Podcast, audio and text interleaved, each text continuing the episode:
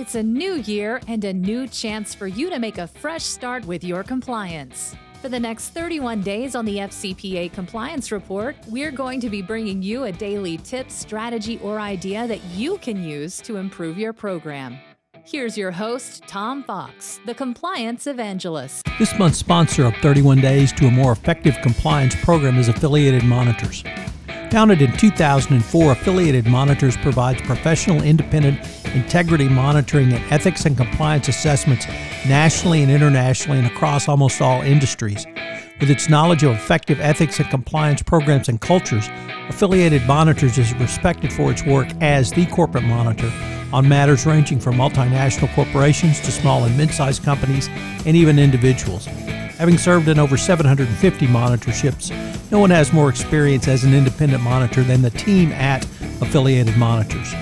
For more information on how an independent monitor can help improve your company's ethics and compliance program, visit this month's sponsor, Affiliated Monitors, at www.affiliatedmonitors.com.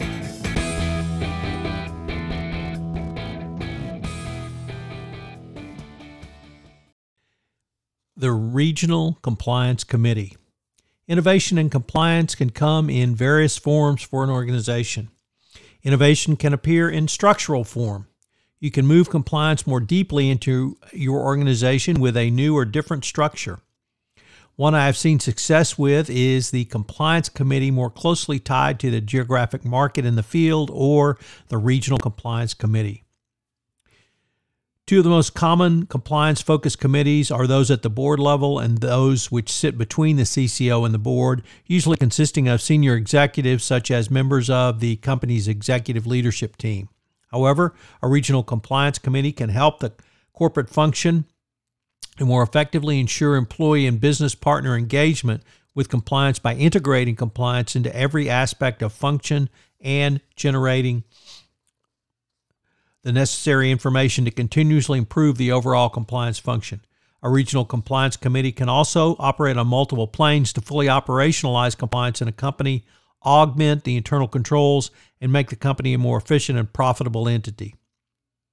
Most companies have a board committee direct dedicated to ethics and compliance or something like a board audit committee which the CCO will report directly into.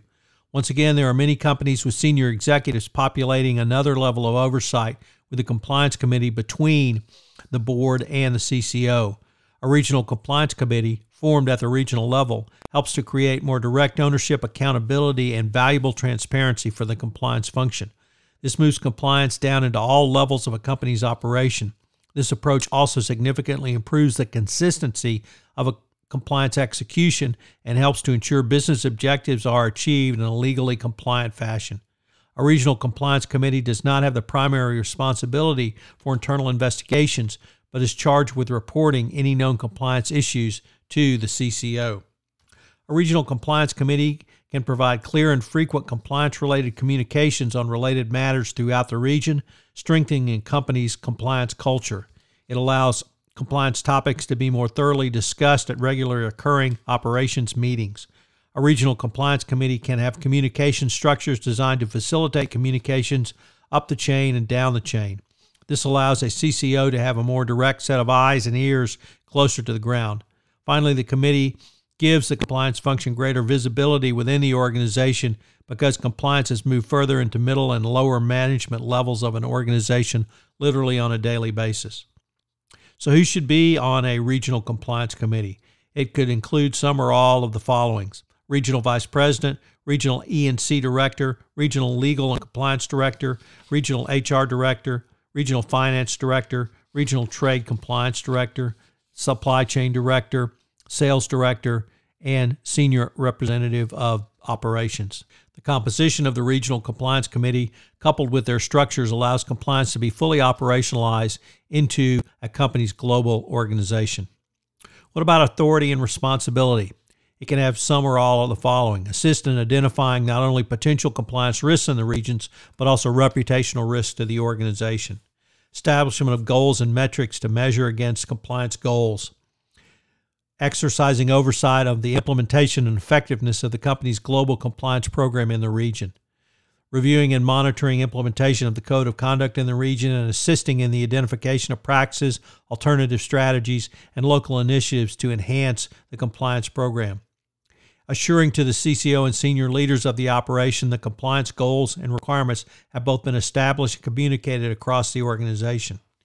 Advise management of the assessment of the compliance program, ethics and compliance risks in the regions, and steps to take to manage and lessen such risks and finally review the compliance, uh, rather the company's helpline complaints and other information to assure the region has taken appropriate steps to modify the compliance program to identify risks which have come up through that mechanism.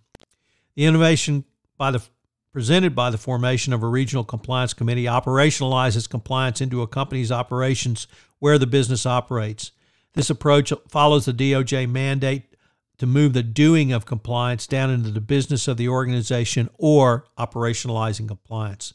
The makeup of the Regional Compliance Committee, including the compliance representative, is also populated by representatives of other disciplines within the global organization. Obviously, this allows a richer and more holistic approach and helps to cut across horizontal silos.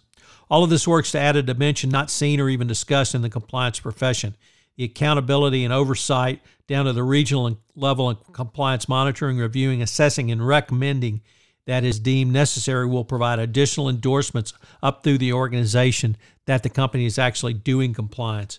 In compliance, it is execution where the rubber meets the road. A regional compliance committee can provide your compliance program a unique structural innovation to perform these functions. So, what are today's three key takeaways? Well, let's start with that last point. Innovation can occur in structural changes to your compliance function. Are you able to change the structure which makes your company more innovative? Two, a regional compliance committee puts compliance closer to the ground in geographic regions outside of the United States. And finally, never forget that a regional compliance committee facilitates the execution of your compliance program. Execution is where the rubber meets the road. That's what determines the best practices implemented in a coherent manner going forward. I hope you will enjoy the entire month on innovation and compliance in this month's offering of 31 Days to a More Effective Compliance Program. If I could ask you to do so, would you pass on to at least one person this podcast series on the nuts and bolts of compliance as I'm trying to expand my audience base for 31 Days to a More Effective Compliance Program? I hope you'll join me again tomorrow where I take up another topic in innovation and compliance. Thanks again for listening. 31 Days to a More Effective Compliance program is a production of the Compliance Podcast Network. This podcast is a part of the C Suite Radio Network. For more top business podcasts, visit c-suiteradio.com.